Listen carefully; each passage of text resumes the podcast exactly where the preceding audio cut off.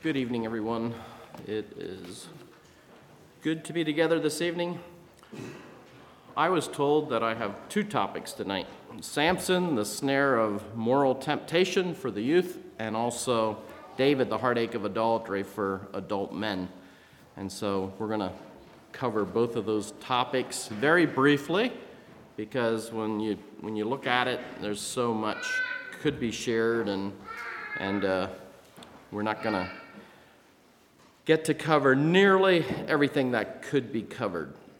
But we want to think about the heartache of adultery and also the snare of moral temptation. The two, two main reasons that marriages fail are money and adultery. Uh, we, we hear that a lot, and it's, it's very true. Uh, a few weeks ago, Leon and I, and a few, maybe some more of you, were at Caleb and Tiffany's wedding down at Fairview. And they made a very inter- interesting point, and that was that Caleb and Tiffany had all four sets of their grandparents there in attendance, and combined, they had over 200 years of marital bliss, I hope. Think about that four sets of grandparents and over 200 years of, of marriage. That's, uh, that is amazing. And that's what a, what a legacy to have, and what an example to have of, uh, of godly grandparents. The world which we live in today, we know that it is, it's quite different than that. I want to think about uh, just a little bit the, the three things that excite the most excite the passion in men. We're men. What are the three things that that excite the most passion in us? Uh, the first one might not you might not religion. You think about uh, you look at Islam and uh, and a lot of the uh, cults in the world and, and men get very passionate about them and it's God's will that you and I would be very passionate about Christianity, about our relationship with the Lord. So that's one of them. Another one of them is money, the mighty dollar. People kill for it. And the third one is, is our sexuality. So it's money, religion, and our sexuality are the three things that excite the most passion in men. And you don't have to be around any man very long until you'll discover what's, what he's excited about and what, what he's passionate about. And most times it'll, it'll be in, in one of those categories. Uh, you, sometimes I, I read something, something happens, maybe there's a murder or something, you, you see it in the news, you read it in the newspaper, and uh, sometimes this thought goes through my mind well, it's either drugs or money or women or maybe all three and it usually is. It's, it's amazing, but it's, it's those items that, those areas that men generally uh, fall in.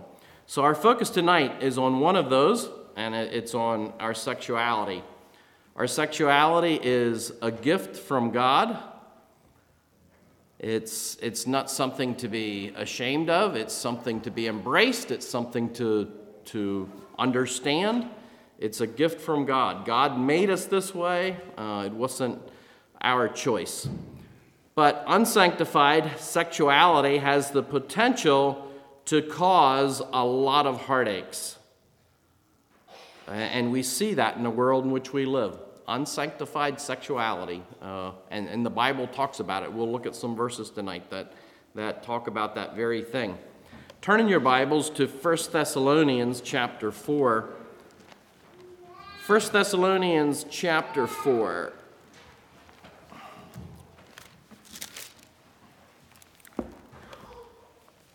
This is God's desire for, for you and I and for the sexuality that, that He blessed us with. 1 Thessalonians chapter 4 in the first uh, five verses. Furthermore, then we beseech you, brethren, and exhort you by the Lord Jesus, that as you have received of us how ye ought to walk and please God, so ye would abound more and more. For ye know what commandments we gave you by the Lord Jesus.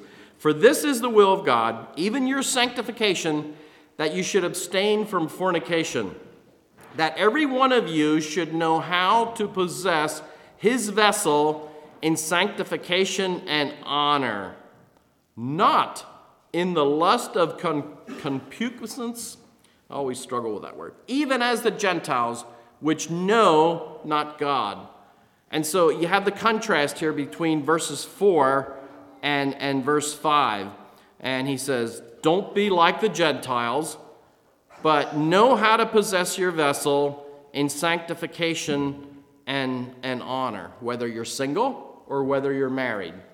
Know how to control and to handle this gift of sexuality that God has, has blessed you with.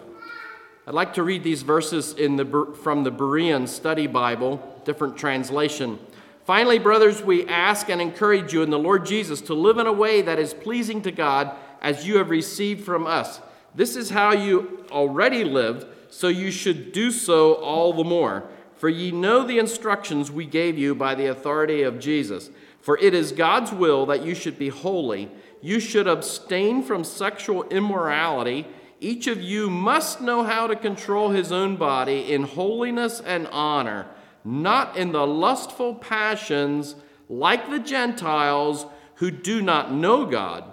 And no one should ever violate or exploit his brother in this regard, because the Lord will avenge all such acts as we have already told you and solemnly warn you. For God has not called us to impurity, but to holiness. Anyone who rejects this command does not reject man, but God, the very one who has given you his Holy Spirit. So, very, very clear teaching in the New Testament on the importance of you and I controlling this gift of sexuality that God has, has blessed us with. Now, tonight we're thinking about two Old Testament characters, and we, you and I don't live in the Old Testament era. We live under the New Testament dispensation and this dispensation of grace. So things are differently. David had multiple wives. Uh, none of us have multiple wives or have any ambitions to do that. The New Testament clearly teaches that we are to have one wife. But we live, we, we live under a different standard than they did in the Old Testament. And what, what's, the, what's the New Testament standard for you and I? What, is, what does it say in the Sermon on the Mount? Leon, you were reading there tonight. What's the New Testament, New Testament standard for you and I, when it, especially thinking in the area of, of idolatry?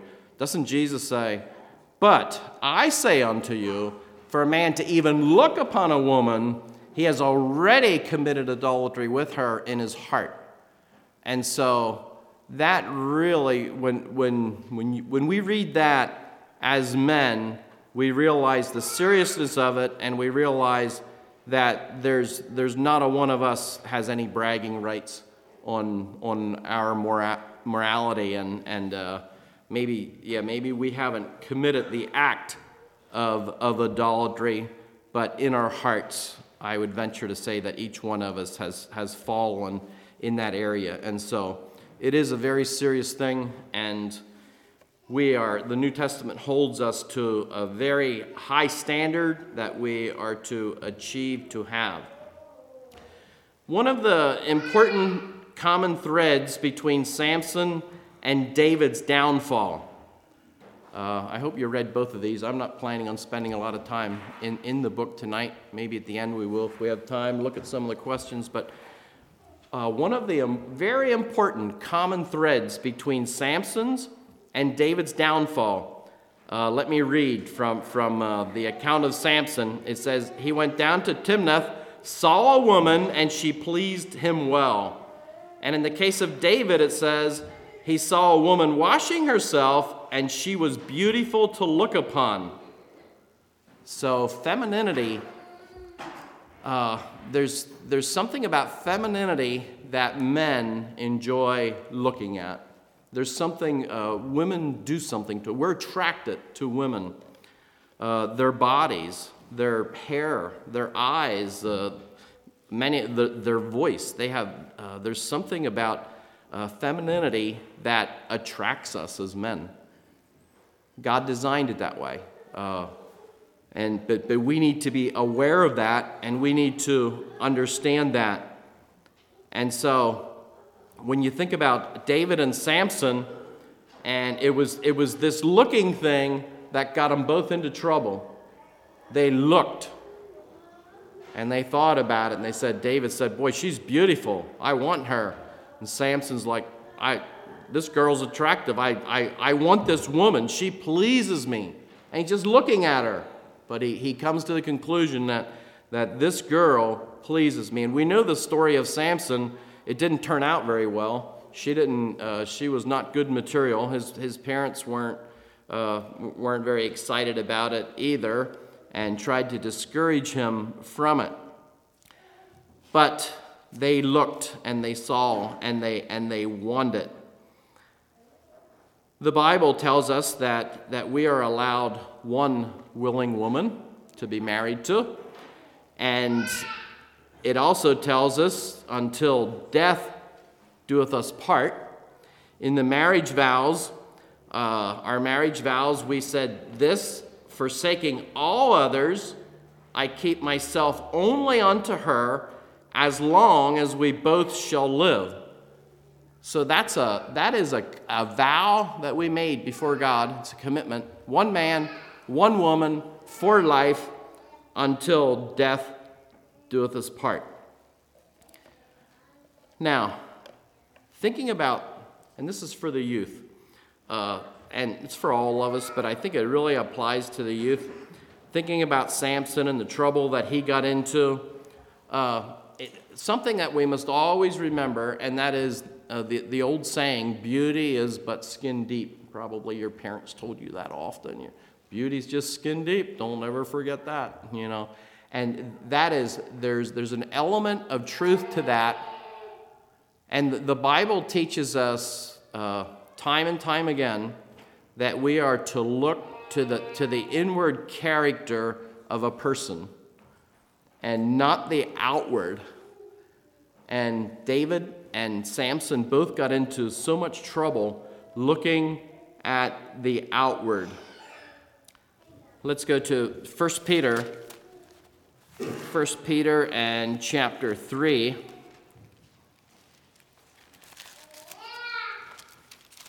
First Peter chapter 3. Likewise, you wives, be in subjection to your own husbands, that it, if any obey not the word, they also may without word be won by the conversation of the wives while they behold your chaste conversation coupled with fear, whose adorning, let it not be that outward adorning of plaiting of the hair and of wearing of gold, or of putting on of apparel, but let it be the hidden man of the heart, in that which is not corruptible, even the ornament of a meek and quiet spirit, which is in the sight of God of great price.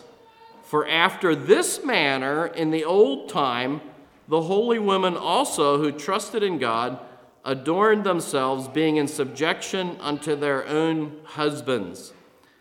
And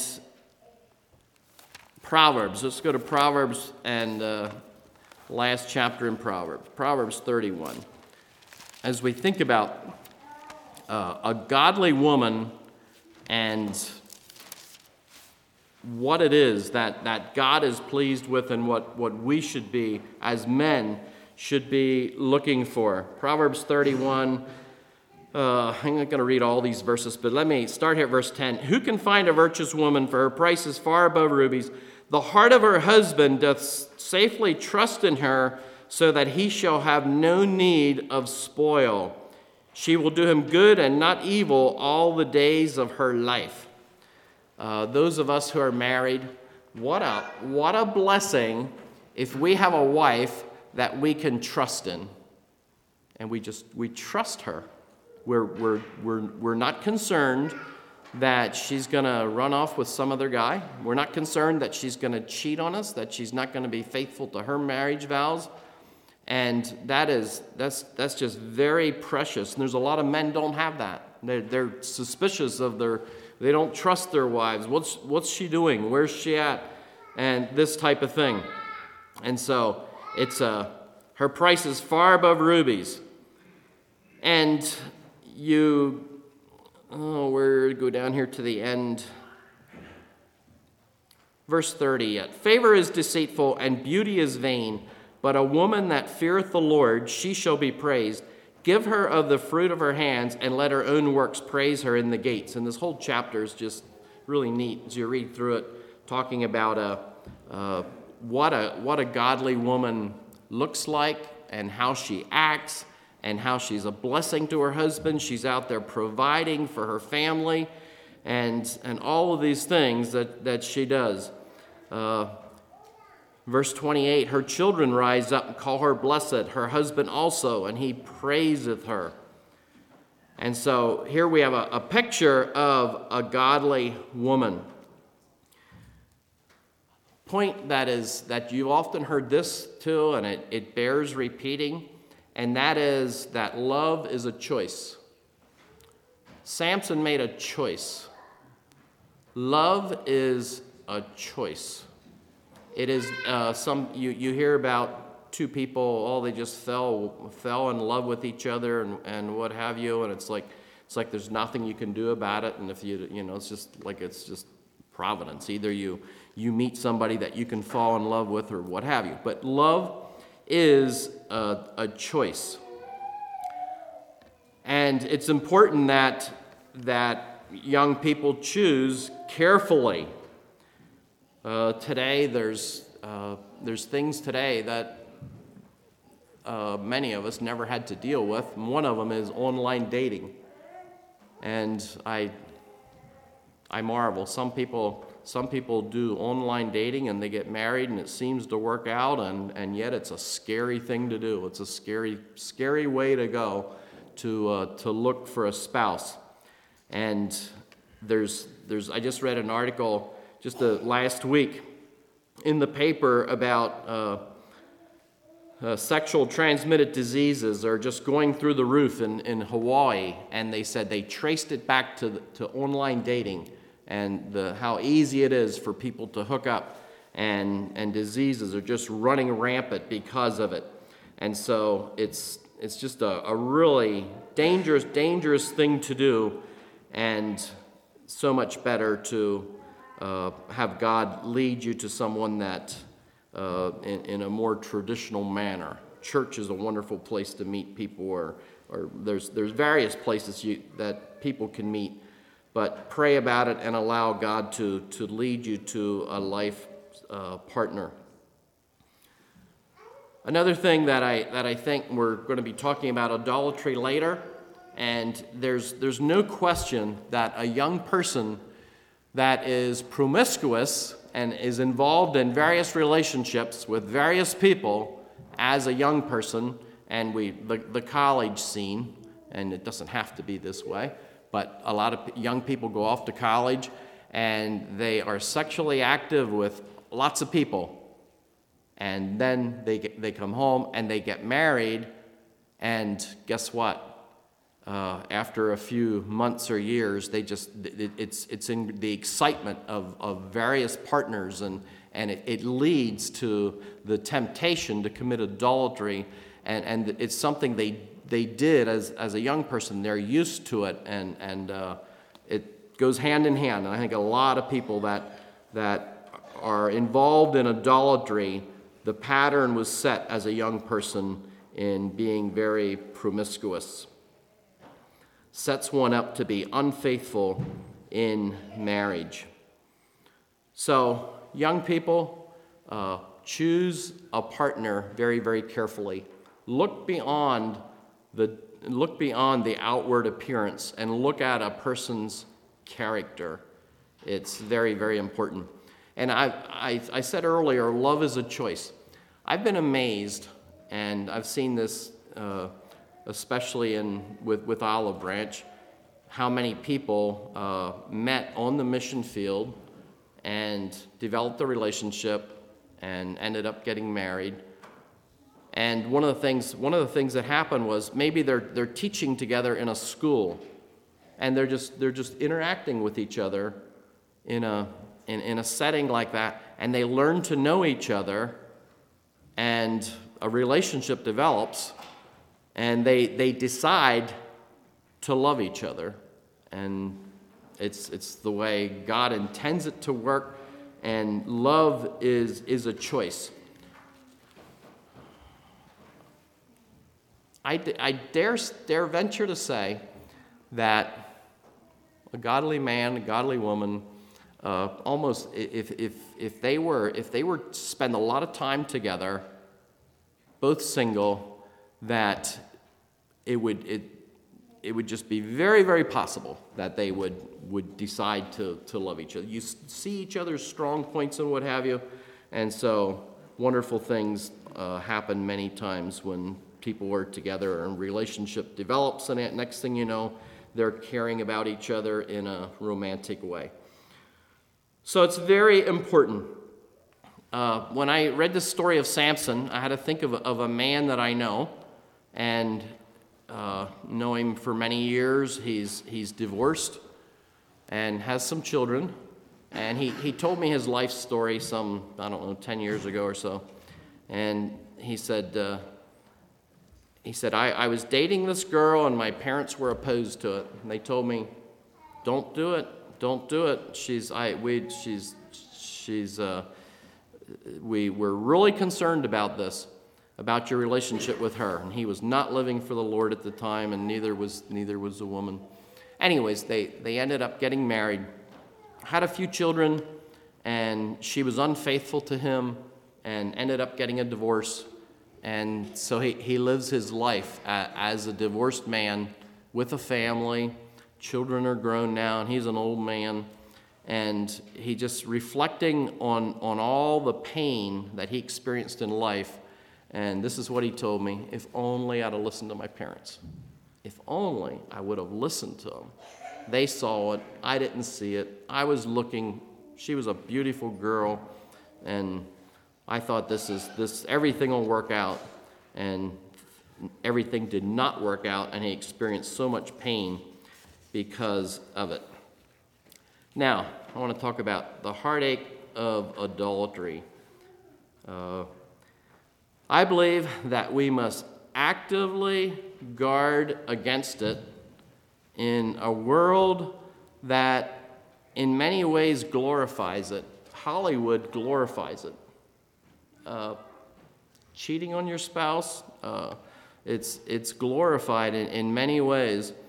Uh, there's so many, I mean, divorce and remarriage is just so common. It's just happening uh, all the time. Right now, uh, Eric Trump, is it Eric or is it, is it, maybe it's not, maybe it's Donald Trump Jr., one of them is, is uh, divorced from his wife and, and with a girlfriend running around uh, promoting his father's agenda and what have you, and uh, has what five of his own children or something like that, and and yet is is with this girlfriend and just just very very sad.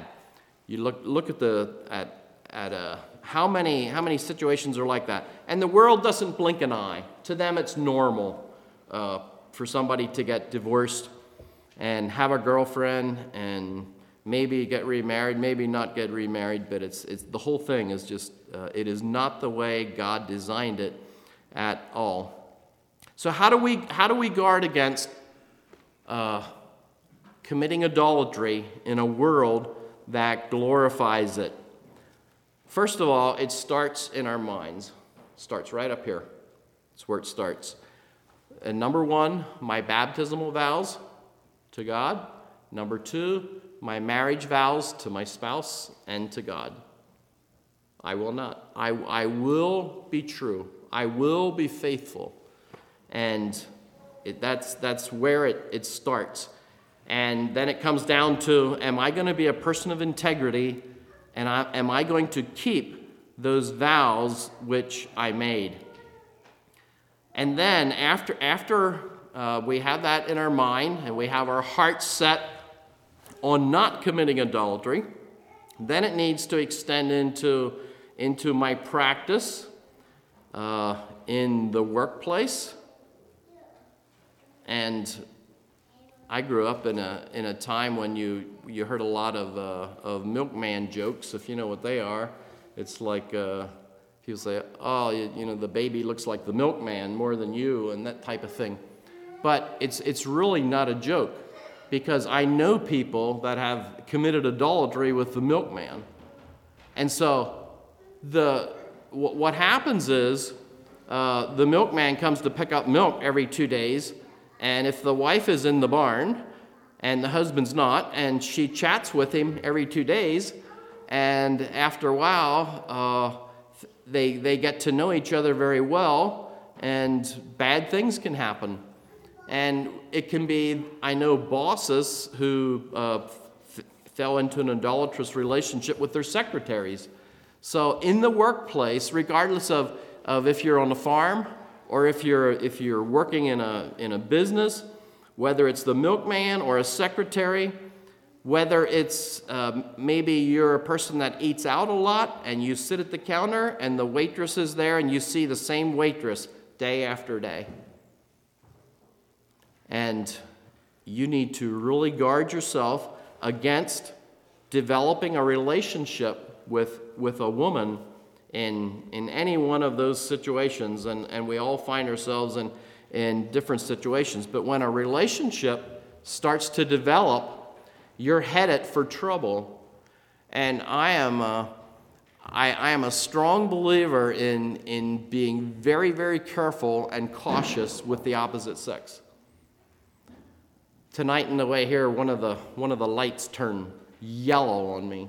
And I, I had to, and I went, went through the yellow light. It wasn't red yet. But I had to think of, of in, our, in dealing with the opposite sex, we have to understand uh, when, when a light is yellow and when, when you detect that you enjoy spending time with this woman or you enjoy uh, you just uh, you're looking forward to seeing them today and you tease around joke around what have you be very very careful because it can be very dangerous when a relationship develops and it can it can be devastating. Don't put yourself into a position where you can easily fall. And one of, one of the signs is when, uh, when you find yourself uh, complaining about or talking about some of the negative things in your marriage relationship with somebody of the opposite sex, uh, be very, very careful. You're headed for really big trouble. And we need, to, we need to understand that and we need to guard ourselves from those types of, of situations. Pornography is viewing pornography, is, is that committing adultery? Uh, today, porn is so readily available. Uh, internet's just, it's just all over the place. It's so readily available. Is, is that a step towards committing adultery or is it committing adultery? If if I were to walk into my home and I were to catch my wife viewing, a, a viewing pornography uh, on the internet, I would feel very betrayed. I would feel very, I'd be hurt. And so it's, it should be the same for her. I'm sure it would be if she would catch me viewing pornography. And so, in, in my mind, uh, if, if I'm going to be viewing pornography in a, in a real sense, I'm committing adultery against my wife. I'm betraying our trust. I am, I've, I've crossed a boundary that uh, should not be crossed. Not only am I sinning against God, I'm also sinning against my wife. So, porn is very, very dangerous. I believe it's, it's for many people, it's the first step towards committing uh, physical adultery with, with, another, with another person. And it's just, it, it, it's something that people find themselves trapped in. Be very, very careful of it. Another one is, is prostitutes. you and I grew up, many of us, most of us, in, in, this, in the settings that we grew up in, we're not probably, uh, maybe we heard of, either heard of or had friends that drove truck and they talk about the prostitutes at truck stops and or they're at a rest area and there's a there's a prostitute uh, pounding on their window and and uh, wanting to sell themselves and, and this type of thing. And that happens all the time. It's very real. Uh, we were at a marion and i were at a convention a few years ago in las vegas and i was just sick to my gut the way they just advertise prostitution on the streets I mean, they drive these trucks up and down the streets at night as soon as it's getting towards dark. And uh, here's the number call. Have, have you, we'll have send ladies to your room. Prostitution is just very, very disgusting. And so, there in the street corners in town, you, if you know where to go in Lebanon or Reading or Lancaster, I'm sure you can find a prostitute on a street corner. They're in truck stops, they're all over. But then there, there's also, uh, I know people that have got caught up in this, and I, I, simply call it high class professional prostitutes. Do you know what they are? Do you know that when there's a, uh, yeah, I can't even say it, the, the Super Bowl, when, when there's a Super Bowl, they send prostitutes into that city. Wherever the Super Bowl is held, they send hundreds of prostitutes in there because they know there's a lot of people coming to town to watch the football game. And they do that. But they also, they also send prostitutes to, if there's a, a business convention in, in some town where there's a, where there's a lot of uh, wealthy business owners coming, whether it's a any type of a, of a business convention, many times there will be professional prostitutes there working that convention. And you go in, and where most of them meet is after, in the evening, you go into the bar, and there's, there's women in there that are professional prostitutes. They're not dressed like a trashy prostitute, but they're there and they have one thing in their minds, and it's getting into the pocketbook of some wealthy men and selling themselves for a lot of money. And I personally know people that have got caught up, they, they didn't even know that it was a prostitute that they ended up committing adultery with. And, and those, those prostitutes are professional. They know exactly what they're doing. They know how to get into a, they know how to, how to work a man and, and, uh, and, and have them fall. And you read through Proverbs and it talks about how uh, how sly prostitutes can be, that is very, very true, and it's something that you should be very careful of. And so, if you're traveling and you're doing it without your wife and you're off in some faraway city at some business convention, be very, very careful. Proverbs 23, 27, and 28 say, For a whore is a deep ditch, and a strange woman is a narrow pit. She also lieth in wait as for prey, and increaseth the transgressors' among men. Let's go to Proverbs, uh, Proverbs chapter 5.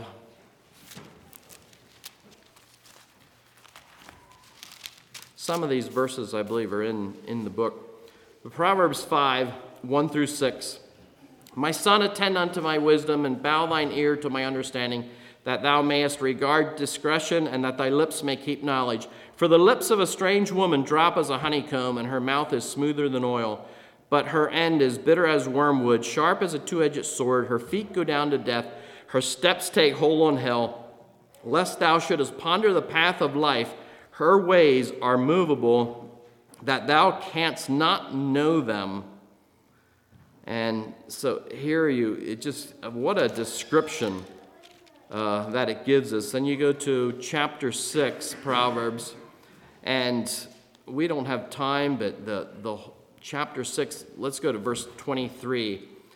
For the commandment is a lamp, and the light is a, and the law is light, and reproofs of instructions are the way of life, to keep thee from the evil woman, from the flattery of the tongue of a strange woman, lust not after her beauty in thine heart, neither let her take thee with her eyelids.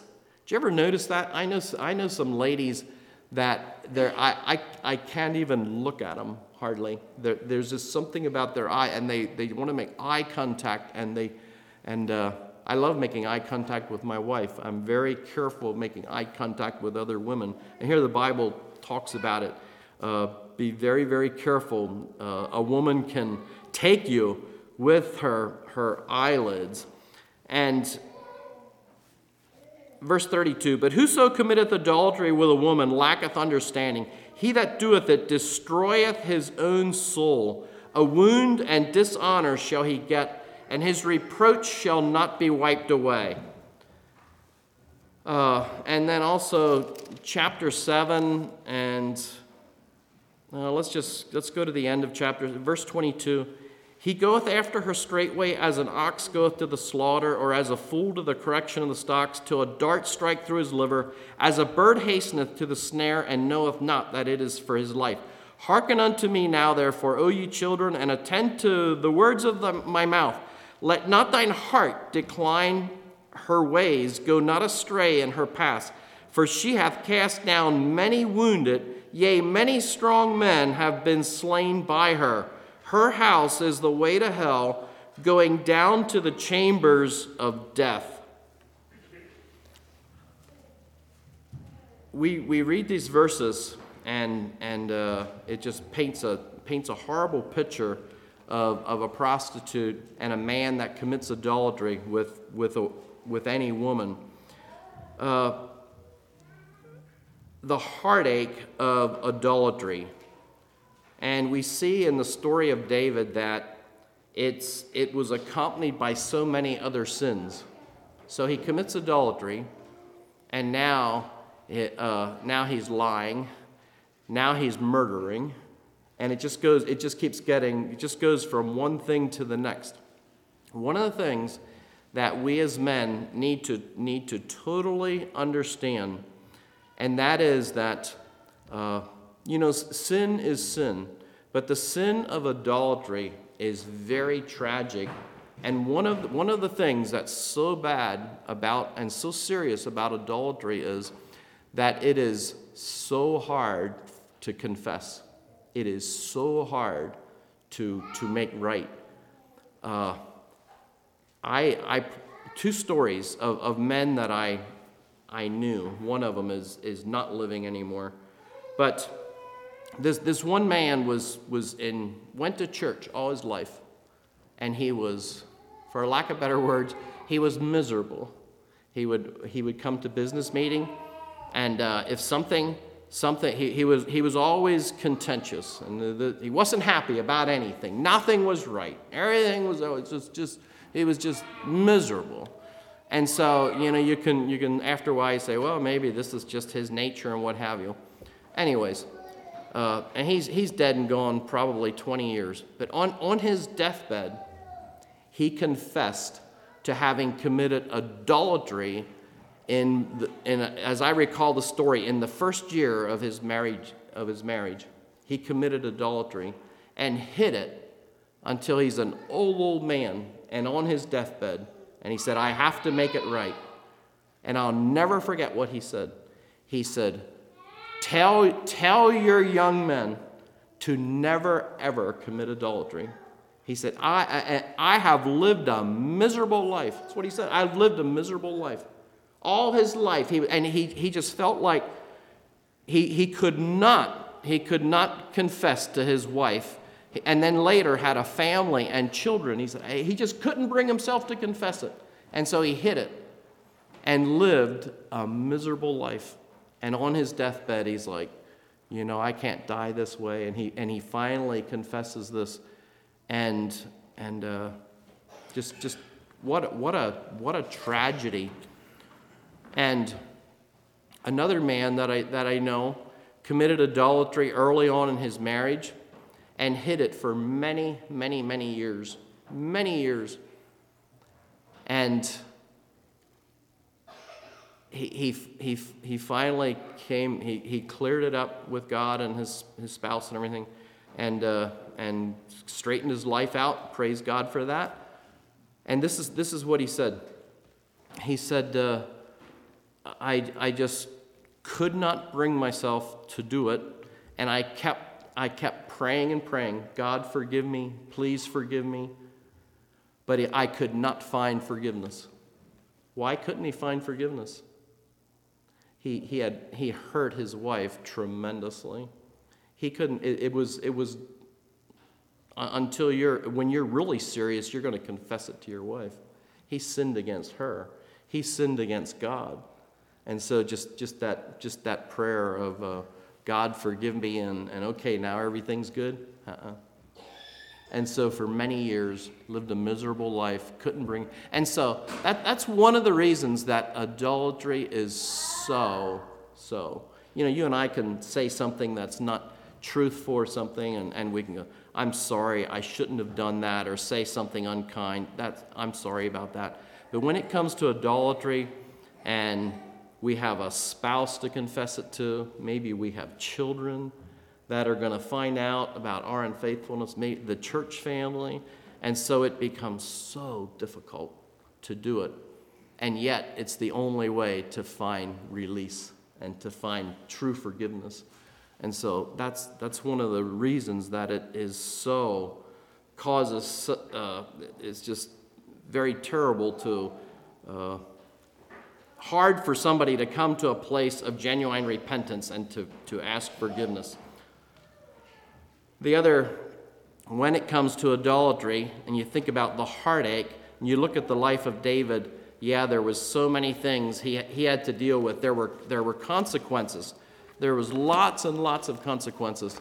And it's the same way with uh, when, some, when somebody commits adultery. The consequences are there, cannot be escaped, and have to, they, they have to be dealt with.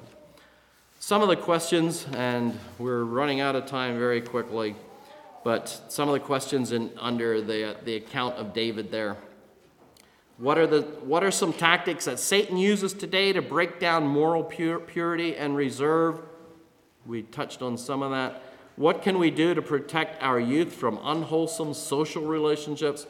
What are some pointers for restoring a man who has fallen into moral failure? And I want to be perfectly clear that there is restoration. I know people have fallen into adultery, they've been restored, they're living victorious lives the blood of Jesus will cleanse a person. Uh, even the sin of idolatry is, is not beyond the, the blood of Jesus. And so, yes, there is restoration there. Number four, I thought was a very interesting question. Does marriage make moral purity easier or more difficult? Think about that one. I don't know, I got married when I was 18, so I'm not sure. wasn't single real long. But does marriage make moral purity easier or more difficult? I, uh, a man said something to me long, long time ago. After he was, and he was not living for the Lord, but after he, he grew up in a Mennonite family, and after he was married for a couple years, he said to me, boy, if I would have known when I was a teenager what I know now, I, could, I you know, in, in other words, what he was saying was, I was innocent, but now I've experienced a physical relationship. Boy, if I'd be single again, I could really. And he went on, as you can guess, and, and fell into idolatry and, and many evil things later on. But so, in a sense, in a sense, being married, uh, we, in a sense, lose our innocence and are, are open and understand what a marriage relationship is all about, and maybe makes it, uh, in, in a sense, uh, more, more easy in some ways to fall into an ungodly relationship with somebody or to commit adultery. Uh, there's uh, something that I, uh, that I firmly believe and that is that, and I, have talked to men already that are struggling. Your a person is married, and you know something else I discovered already, and that is that uh, you know sometimes sometimes guys can have uh, just a beautiful wife, and you would think, wow, they really they really, they got they got a beautiful wife, and a couple years later, they're struggling struggling with pornography or struggling with, with what have you, and it's like uh, lustful thoughts. I went far away to, to another church one time for revival meetings, and a young pastor, probably married 10 years or something like that, confessed to me, I just, I just am struggling tremendously with lustful thoughts towards other people, and I, I want to have victory over it. I don't know. What, what, what would you tell somebody? What would you tell a person like that? What do you tell them? You know what I told him? I said, uh, and, and I, I, I, looked at his, his family, and they had a, probably three, four young children. And I was, I thought, you know, probably his vi- wife is very busy taking care of the family, and it's not like their courtship was, and she's, she has lots of work and what have you. But this is what I told him. I said, get your mind off of yourself, get your mind on your wife that you married and made vows to, and, and love your wife. If you're struggling with lust, you're, you're focused on yourself rather than focused on your wife and focused on your relationship with God. Get your mind off yourself, focus on God, focus on your wife, and love her. And that'll probably start with helping her with the children and, and doing things for her. But, you know, it just re- remind me of David and uh, sitting around and being in, enjoying the leisure and looking at something that he shouldn't have been looking at. And so, if you and I are struggling with lust, we probably have too much free time and we're not focused on what we should be focused on. We have a lovely wife to love Let's love them the way they deserve to be loved. Any questions or uh, we could talk for days or think about this topic for days.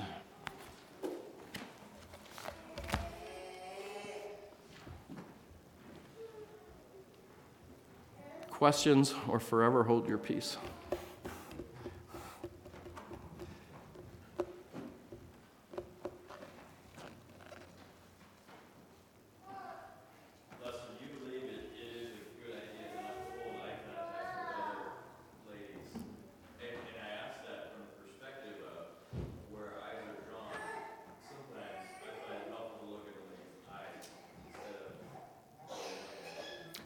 It's okay briefly, but I'm, I'm, and sometimes, sometimes I don't even think about it, but sometimes, sometimes a, a woman just has, there's something about some women's eyes that are just like, yeah, I just have, I just can't hold long eye contact. Yeah, but no, brief, yeah, and it's, sometimes I get uncomfortable and think, uh, anyone else?